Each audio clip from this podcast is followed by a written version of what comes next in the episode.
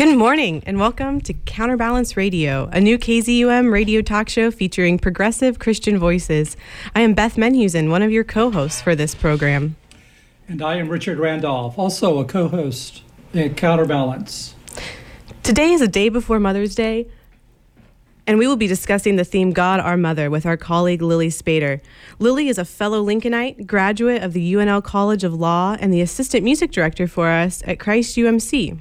Hi, Beth. Hi, Lily. It's good to have you on this morning. I'm really excited to be here. In the time that I've known Lily, uh, we've had lots of conversations about Christianity and feminism, particularly about the sacred feminine in the Christian tradition.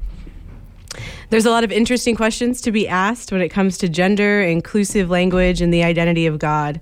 Um, but we have a few announcements to share with you before we get started. Um, Richard, would you tell us about the KZUM Spring Fund Drive? I'd be glad to, uh, Beth.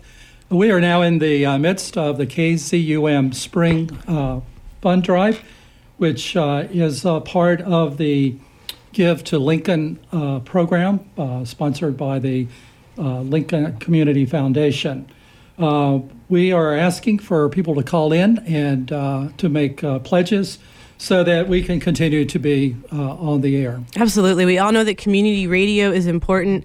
I have to say, as someone who has not lived in Lincoln my whole life, um, when I when I moved here, I found that listening to KZUM really helped me feel more connected to the Lincoln community.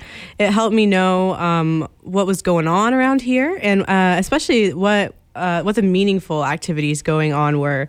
Um, so they help provide great music to our community, both on the radio um, and live. Um, and they, they help support nonprofits and other businesses that are really important to our city. Uh, so I'm grateful for KZUM, and that's why I'm a supporter. And so if you also value KZUM and everything it does for your community, we hope that you'll support our Spring Fund Drive. Thank you, Beth. Um, there are several ways to uh, con- contribute uh, to make a pledge to our Spring Fund Drive. Uh, you can call in during our show at um, area code 402 474 5086 and uh, make a pledge in that way. Or you can go to our website, uh, kzum.org, and click on the Fund Drive promo, and that will take you into the Give to Lincoln uh, website where uh, you'll be able to make your uh, pledge there. We should say that uh, we all of the pledges for this uh, fund drive uh, are part of the Give to Lincoln program, which means that your pledge um, will be um, partially or proportionately matched by the Lincoln Community Foundation. And so if KZUM can uh, raise uh, 1% of all of the contributions to all of the nonprofits uh, that are, are made during the, uh, the month of May, May then, um, then we get 1% of, um, oh, I think it's $450,000, which mm-hmm. is uh, just a huge, huge uh, benefit.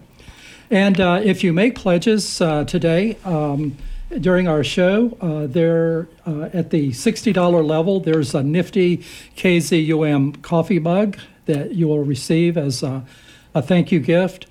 And it uh, comes with coffee from the mill. Also, coffee. I neglected to say that. That's very important. It includes some coffee from the mill. Um, also, uh, if you make a contribution at the $89 and 30 cent uh, level, um, you would qualify to receive a thank you gift of a t shirt.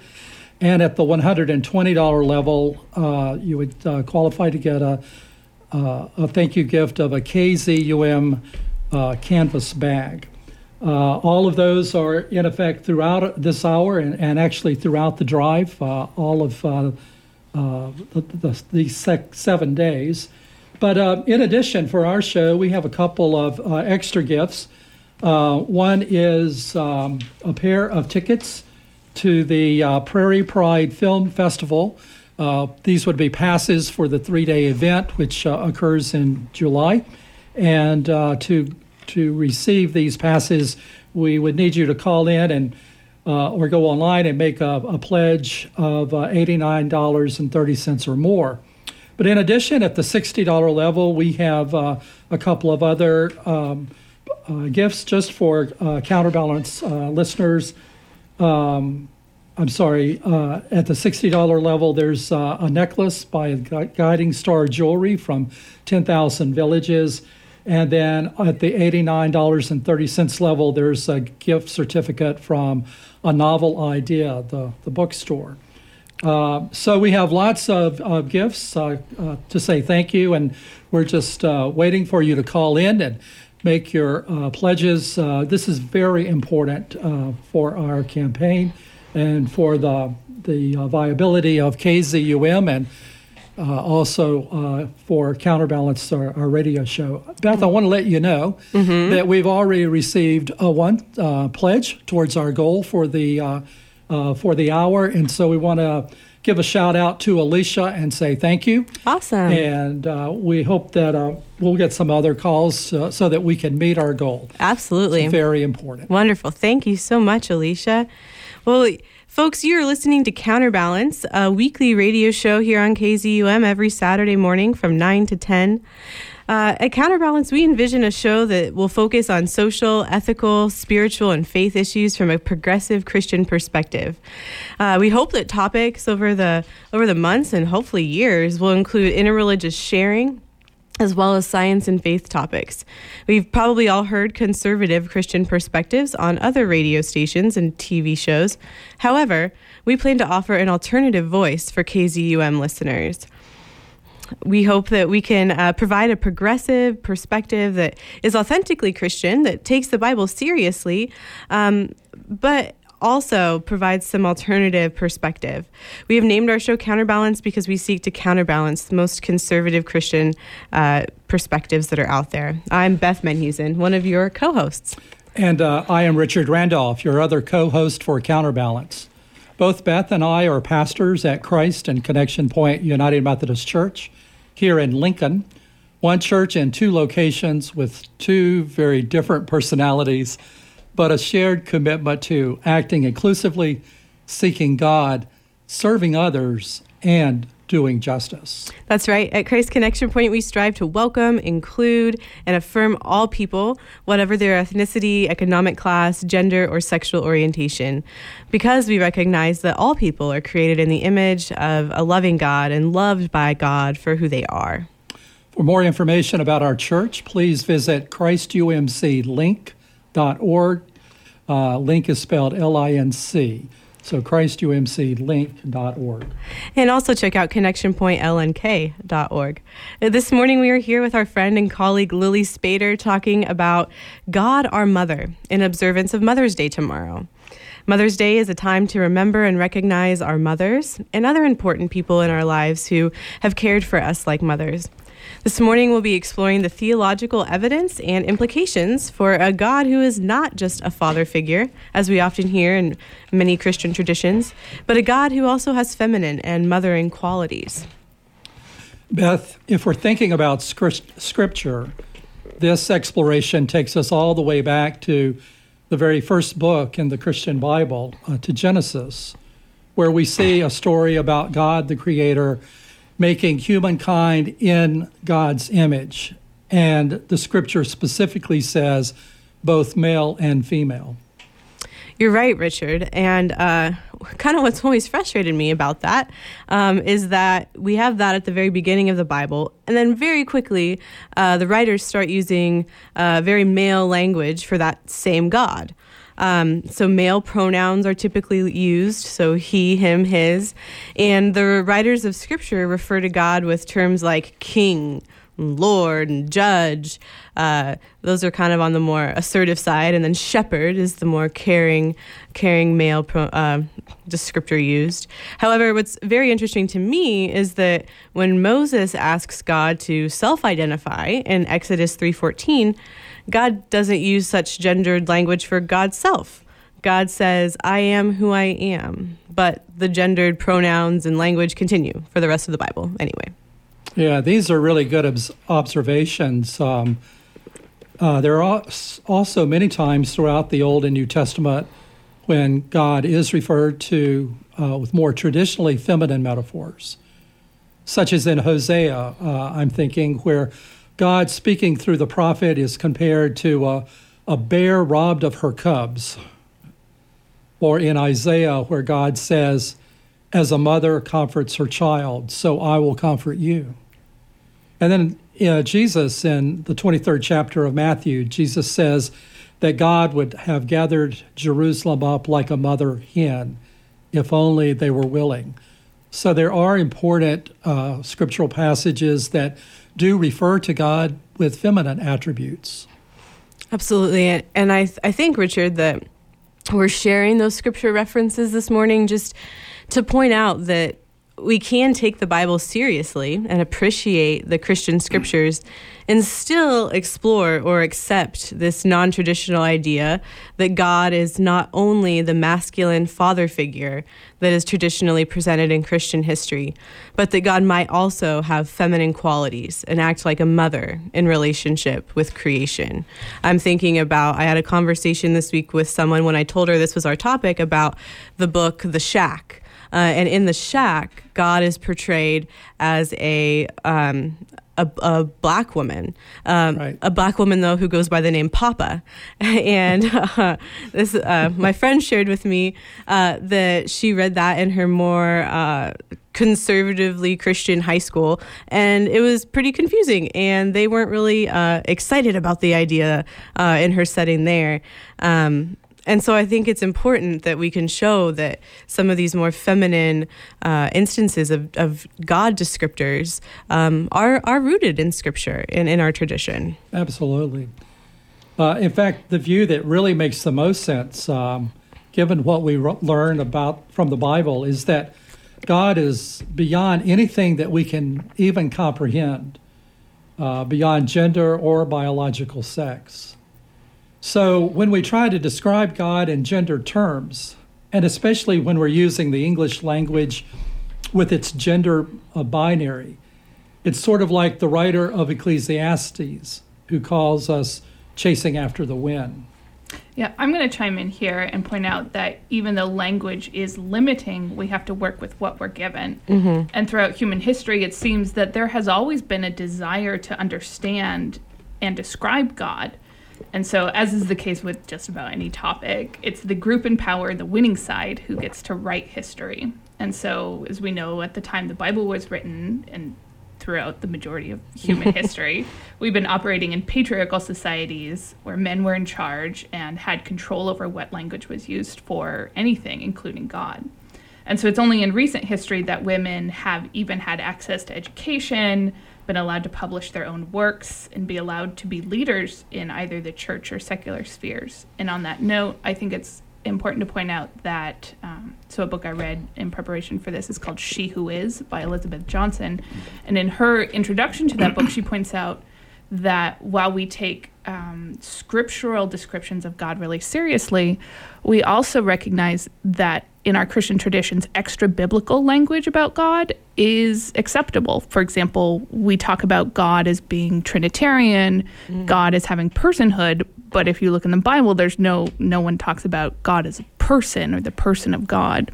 And so that is part of our tradition as well as sort of using our, our context to find ways to understand and meet with each other. Right. And I think too, Lily, that's that's a good point. I think and it kind of goes back to that the winner writes history thing, not just when it comes to the Bible itself, but in terms of what got passed down mm-hmm. through our traditions, like that made it into popularity in the 21st century Christian world. Um, I think if we go back to more mystic traditions, um, we find a lot more of that feminine language. Yeah, and for if, sure. If we go back to uh, the um, the writings of more indigenous cultures. Uh, we see whether that's talking about the Christian God or their understanding of, of God or gods, we see the feminine lifted up yeah. in much bigger ways. Um, and a big part of what inspired me to bring up this topic as a possible theme for our radio, radio show at all was um, a memoir by the Benedictine nun Joan Chittister. Um, so she's written a lot about Christianity and justice and the role of women in the church specifically. And she's gotten a lot of trouble for it, um, for, especially for pushing for more female leadership in her Roman Catholic tradition, which, as we know, doesn't ordain women uh, as priests. Um, and in her book, Called to Question, published in 2004, Joan talks specifically about her own journey of faith as a Catholic woman, living in a, in a regimented religious community. Uh, we might call it a convent, it's a Benedictine community. Um, so routine prayers and songs with the other sisters were part of her everyday life. Um, you know, once, twice, three times a day, they would, you know, sing songs and read psalms and uh, recite the same prayers over and over in community. And she writes in chapter three of her memoir that one day in chapel, she got to thinking about the words to these liturgies uh, that of course, she, she said, you know, all female nuns were praying so frequently. And she writes that these psalms and prayers had, and I quote, formed our minds and defined our theology. At the same time, it occurred to me, she writes, they had been shaping our images of ourselves as well. And always, God was our Father. We never ever prayed to God our Mother, she says. She shares that this realization really shook her faith and left her wondering what kind of God only represented half of humanity. Such a God felt small, she wrote, and instance and different from these in authority, insistence from those in authority that God was only the male personification became more and more alienating to her and other women as she went about her work uh, in her Benedictine community. Um, but she goes on to say that as she dug deeper and decided to articulate her faith for herself and kind of became a dissident uh, in her community, she discovered that embracing God, who, as well as being Father, is also God, my mother, had a greater impact on her life than any other spiritual mm. idea. Mm. And she's a very spiritual person who does a lot of studying and a lot of contemplating and a lot of praying. And so I find that really um, powerful, and it tells me that it's an important topic to to explore. And and I have to say that after I, I read that in her memoir, um, it's had a pretty big impact on my life as well, and led me into a greater area of exploration in my own spirituality. Um, that's an interesting perspective, Beth, and I'm really looking forward to talking about that more in as our show continues. But I think we have to take a break now. Is that right? Uh, yeah, well, now would be a good time to take a break. Um, we'll hear more from, Millie, from Lily about what she thinks about the idea of God, my mother, how it's impacted her life, and how it's made her think differently about church music and liturgy. Remember, if you'd like to ask a question or make a donation to our spring fund drive, please give us a call at 402 474 5086 and uh, you can press extension one.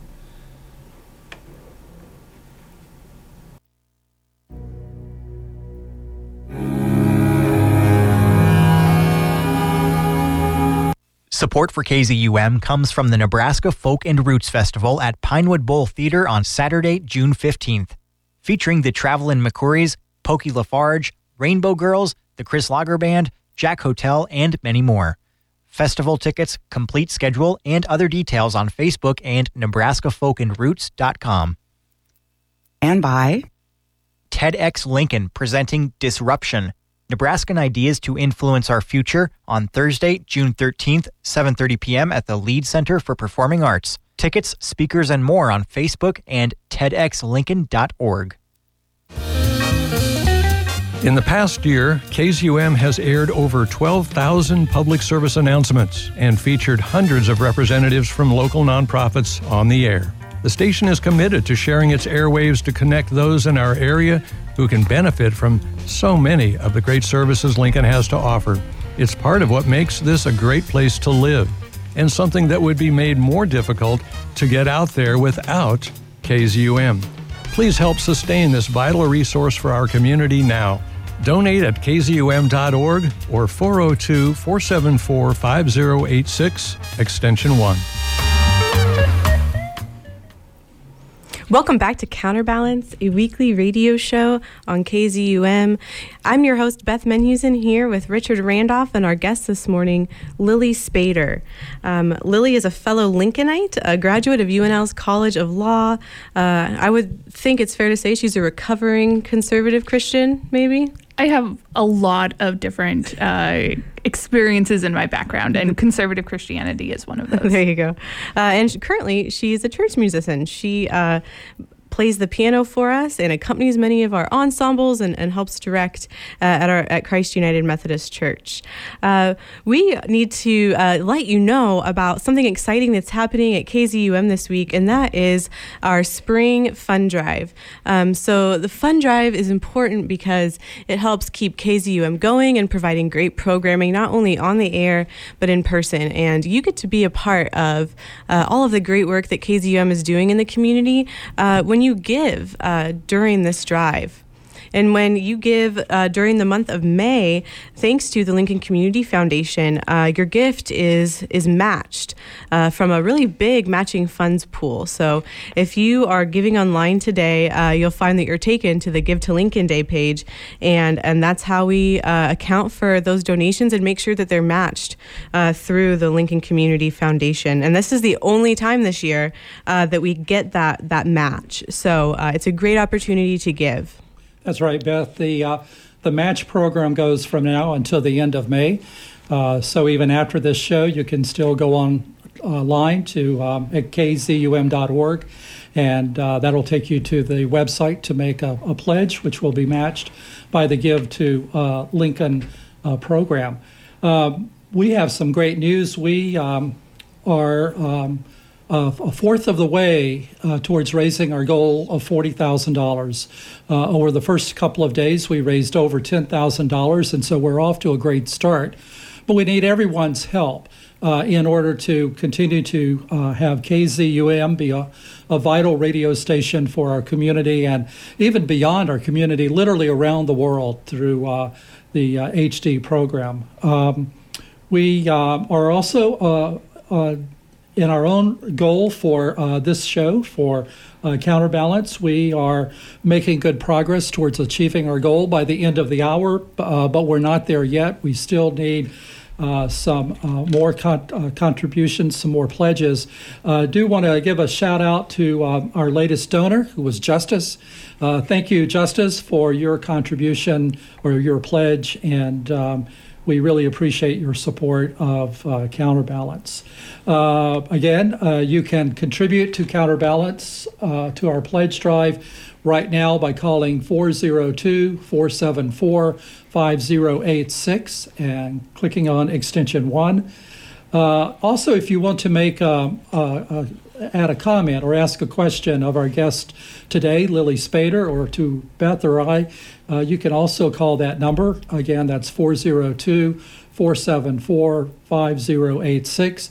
And again, the way to give online is to go simply to the KZUM website, uh, kzum.org, and click on the, uh, the very prominent uh, fundraise, uh, fundraising uh, page, and that'll take you uh, to where we can receive your, your pledge.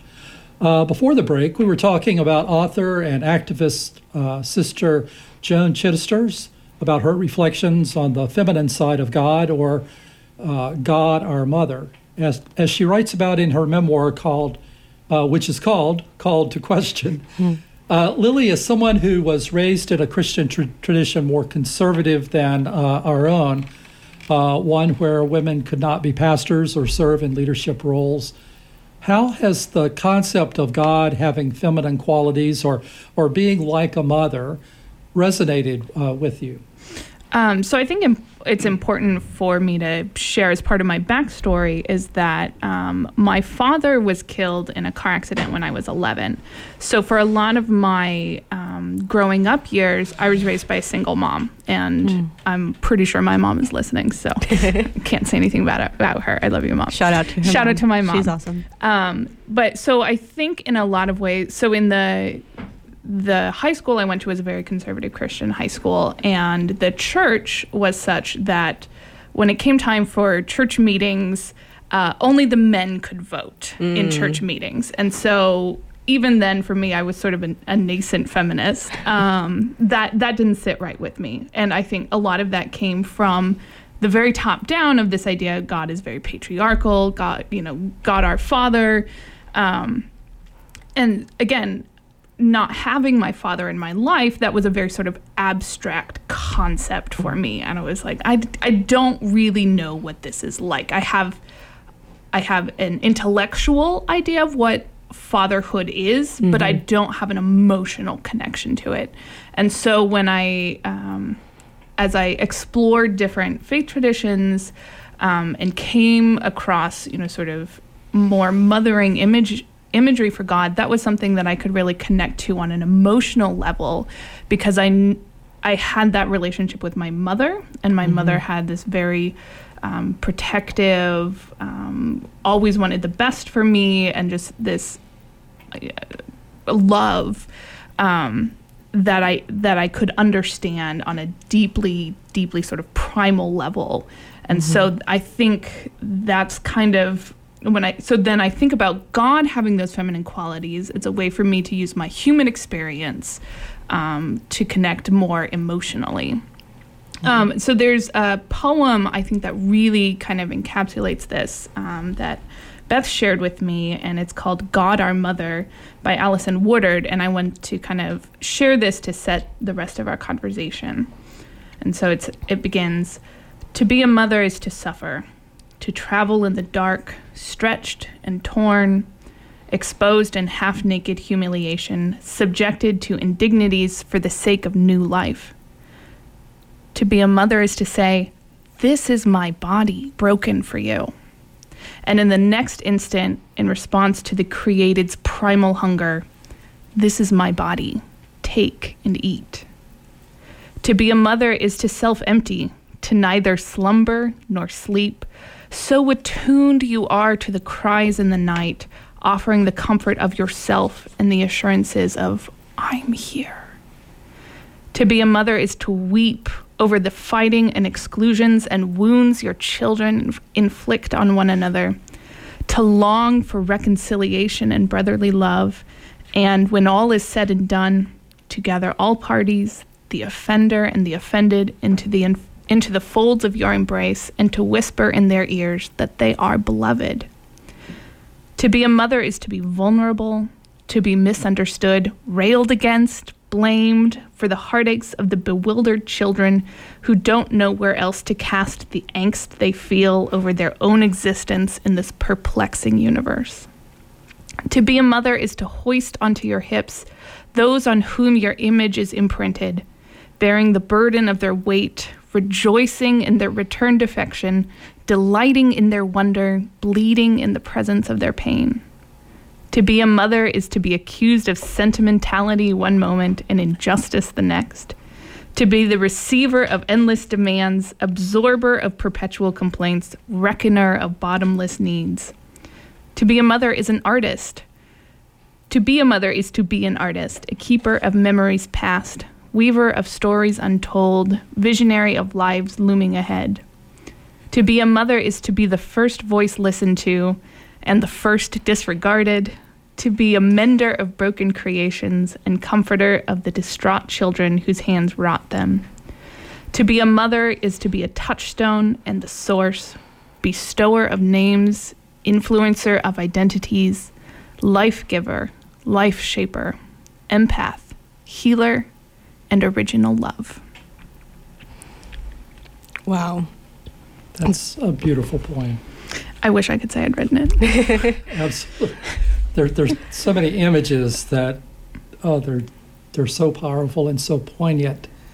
Yeah, and I would say for me, I I'm not a mother, um, but I have three nieces now. One unknown on the way. And so seeing my sisters, so I have two sisters who have children, and seeing my sisters become mothers has really been influential, I think, on my faith journey as well as I see the sort of demands put on them by mm-hmm. their children and as I see them grow and I I love my nieces dearly but they can be very demanding and so and then I see this well of unlimited love and grace extended to them and i'm like oh my gosh i I don't know if I could do that. And so I think I think in many ways that's how God relates to us. Mm-hmm. And I mm-hmm. think that's where the power the imagery of God our mother is so powerful because we tap into that patience and not that mothers have endless patience, but there is that endless supply of love. And it's like, okay, I, you're really trying my nerves right now. Mm-hmm. And I think mm-hmm. we can see that a lot in God, the stories of God and the Israelites in the Old Testament. It's like, okay, you're really trying my nerves right now. But I still love you. And, and yeah, in the scripture, we see God continually to give these people who messed up more and more chances. Just, I mean, I think most of us have a lot of us have probably had that experience with our mothers, you know? No, I, I liked the line in there about the mothers are the ones who we put our angst on. you know, we, we blame them for all this angst. And I can remember doing that as a teenager.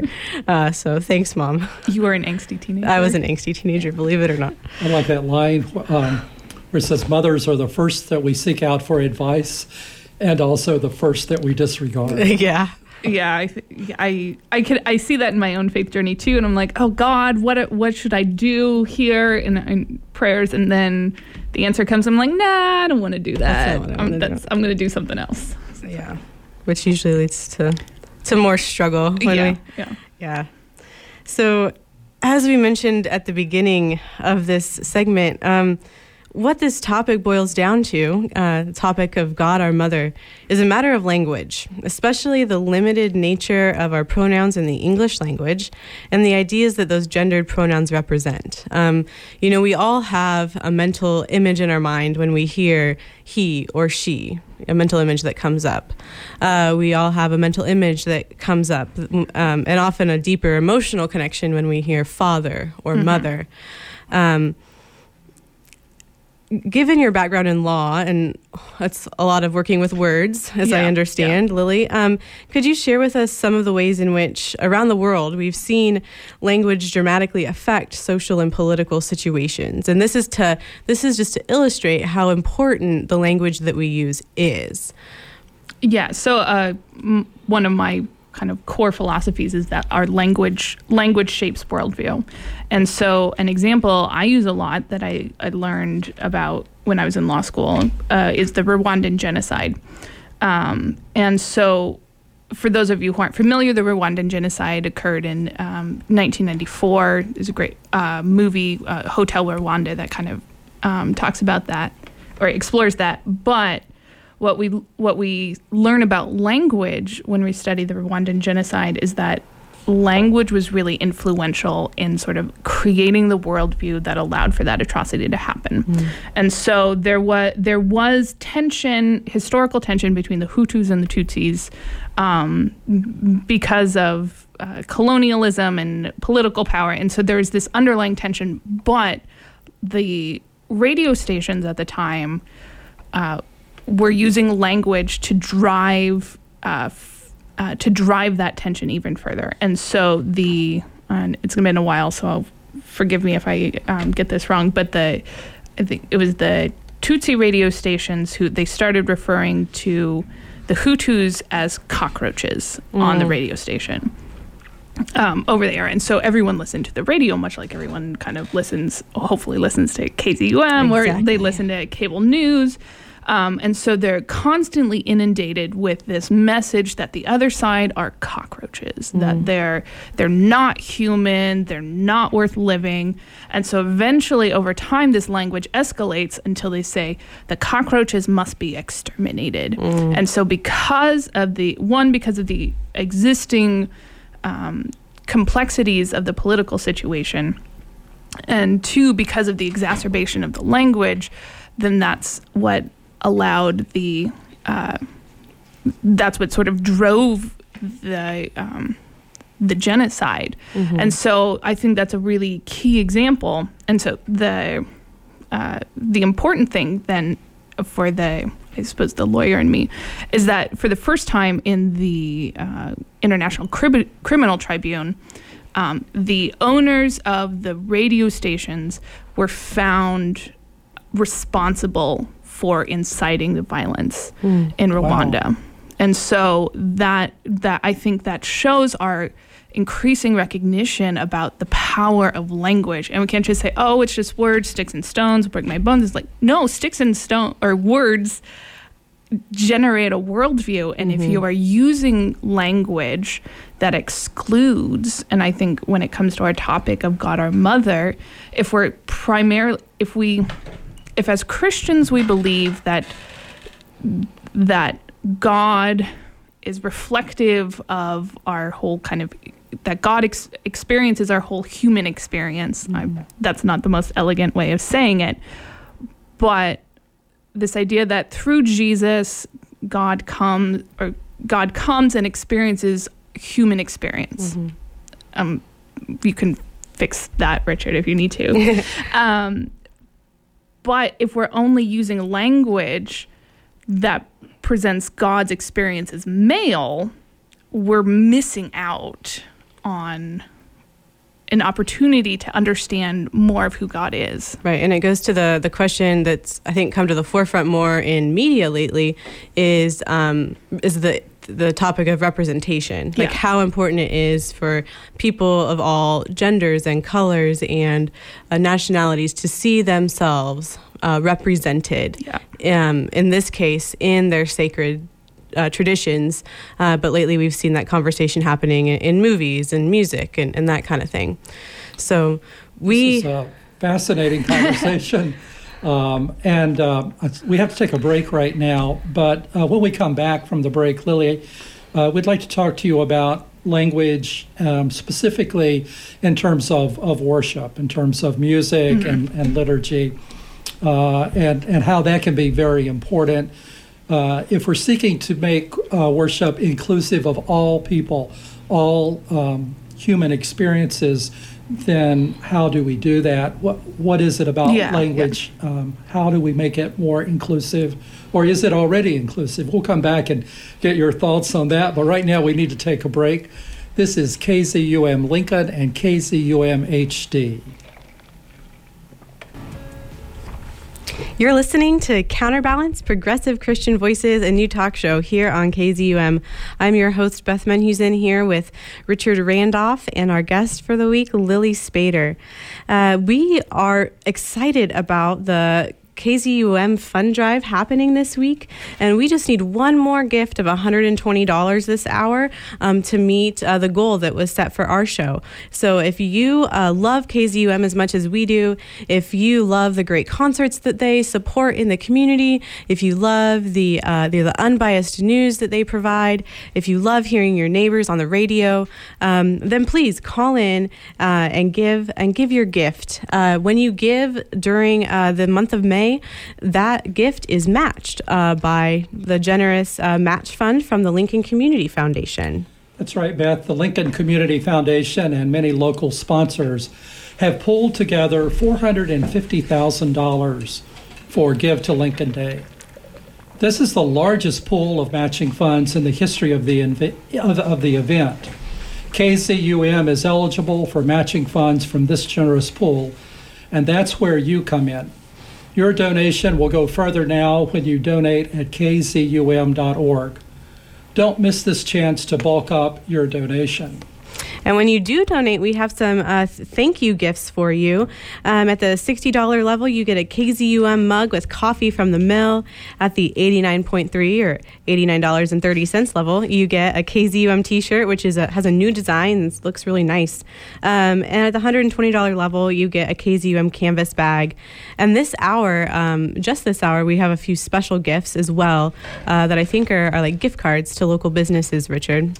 That's right. We have um, still um, the Prairie Pride Film Festival passes. That's in July. Uh, it's three days, and that would go to someone who would uh, give us uh, a gift of $89.30 or more. Mm-hmm. Uh, we also have the um, necklace by uh, Guiding Star Jewelry. Uh, which would be um, a thank you gift for anyone who can donate at the $60 level. Mm-hmm. Uh, so these are some important uh, gifts, and you know, uh, Beth, we are the the new kids on the block, or one of the new shows here at KZUM, and it's really important that we meet our goal for this hour uh, because we want to show the uh, the, the programming uh, manager and the, the station manager and the uh, the uh, board of uh, for KZUM that they made a wise choice in selecting us to be have our own weekly program. We love this op- opportunity. It is just such a great opportunity, and uh, so we're really hoping that at least one other person will call in and and uh, make a pledge so that we can meet the goal that they've set for us and and show them that. Um, that their decision to include uh, uh, counterbalance uh, as part of programming at KZUM is paying off in many different uh, ways, and uh, including uh, financial support for the radio station. So please, everyone, think about giving us a uh, that last pledge to ma- help us make uh, make it over uh, our, our goal for the hour. Yeah, and also if you uh, so you can call in to give your pledge, uh, but you can also call in if you have a question for one of us, uh, Richard or Lily or I. The number to call is 402-474-5086 extension 1. So we hope that we'll hear from some of you soon.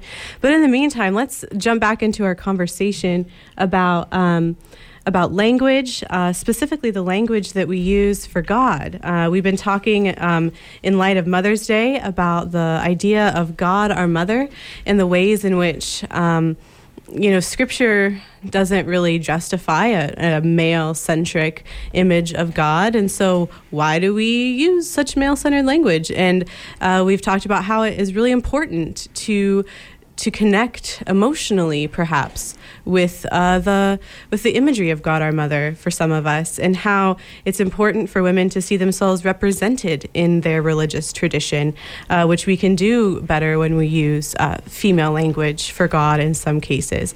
Um, and so we were before the break, we were asking Lily to share with us a little bit about how um, how she thinks about language in worship now, and your role as a, as a worship director, worship mm-hmm. assistant director for uh, us at Christ UMC. Uh, leading a, a, classic worship experience where the hymns are very wordy and steeped in theology. Um, how do you how do you think about that, or, or modify traditional songs and liturgies, perhaps? Um, yeah. So um, a little bit of background in hymnody. You know, so there's this idea that at certain times brotherhood or he, her, you know, women are supposed to see themselves in, in brotherhood, in brotherhood, and, and you're just included pronouns. in that in male yeah. pronouns. Mm-hmm. You should how know. Do, how do you do that? That doesn't make any well, sense to me as a man. Yeah, it's it's one of those that like, well, when you're addressing a group, you're like, oh, all of all of you here. If I use male pronouns, you understand that it's addressing all of you, and it's like, well, in our as we move on in society, that doesn't really work anymore, and so. Um, at Christ, we use the I think 1983 version version of the, of the hymnal, and I have to say, you know, it does a pretty good job.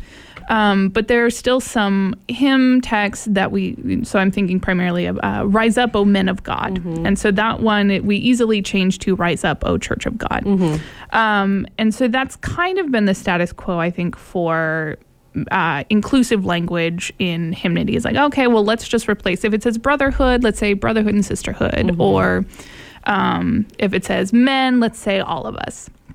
And so sometimes if I go to more conservative churches and there's they're singing very masculine pronouns, I will say they or all mm-hmm. and very loudly. Yeah. I know even at Connection trolling. Point where yeah. we tend to do more contemporary worship music on Sunday evenings, um, our our worship leader will give me the songs and then I'll look through all the lyrics and change the problematic pronouns. Yeah. And he doesn't notice and nobody else notices, but they get to sing inclusively. Yeah. And so, but I, th- I think there needs to be, we need to move into a direction of um, recognizing that feminine experiences are not necessarily equivalent to male experiences. And mm-hmm. so I think that was the trend for a while to be like, okay, we'll just equate male and female. And so we say father God, mother God. But as we're recognizing, there are, um, as we recognize sort of gender experiences come on a spectrum, and there are things that we need to value in both of those. Mm-hmm. And so I think we need to move to a space where our hymnody reflects both masculine experiences of God, but also that centers feminine experiences of God. And so I'm thinking there's a new hymn called Enemy of Apathy, mm-hmm. and it describes the Holy Spirit and the sort of the Hebrew Bible wisdom tradition as being female. And so it talks about she sits on the wind, hovering over the waters at creation, waiting to give birth to the new creation. And so I think that is a really important direction that we need to nurture and recognize and give space to in our liturgy of those feminine ex- exclusively feminine experiences. Right. So and yeah to go beyond just changing one or two words and just talk about the whole experience more like we saw in that poem which you read earlier um, and Richard and I uh, talk a lot about Mother's Day, how Mother's Day can be a tricky time for us to lead worship, also um, because not yes. everybody, and, and, Father's Day too, because not everybody has had a positive experience with their parents at all. That's and true. so any kind of parent language can be problematic. Um, and we, we try to do that by, by lifting. I, how, how do we do that? By well, we have a, a, litany that we'll be using in worship tomorrow mm-hmm. that, that acknowledges that and mm-hmm. lifts up everyone. Uh, and there's a line in it we give thanks for mothers who were not able to be good mothers, mm-hmm. uh, so that uh, we remember and try to acknowledge that mm-hmm. our experiences with our parents are not they're not universal. They're not all the same. Mm-hmm. It can be very different. Also.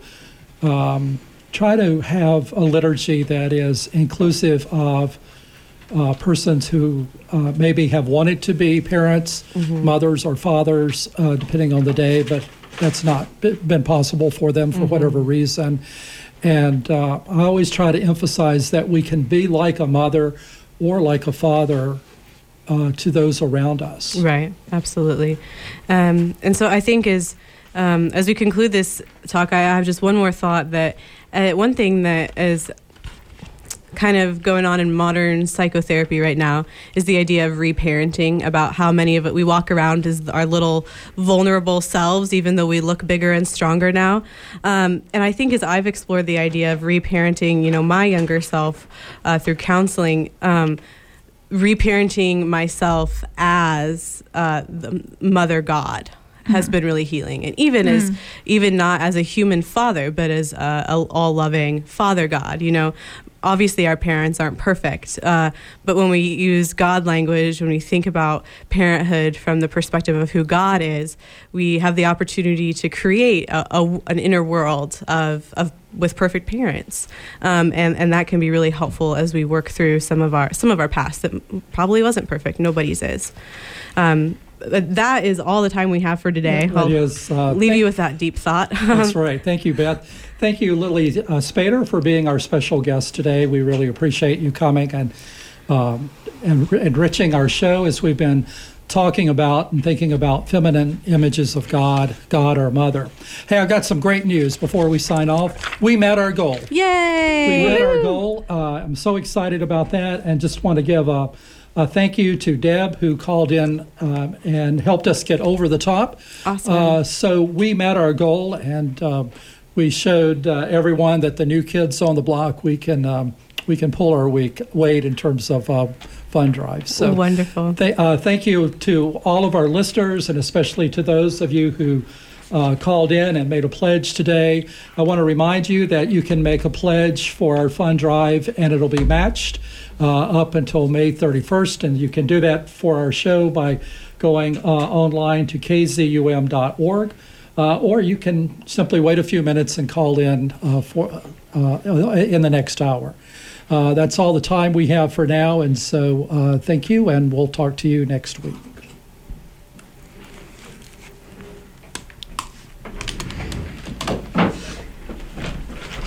Way to go, folks. Thank you.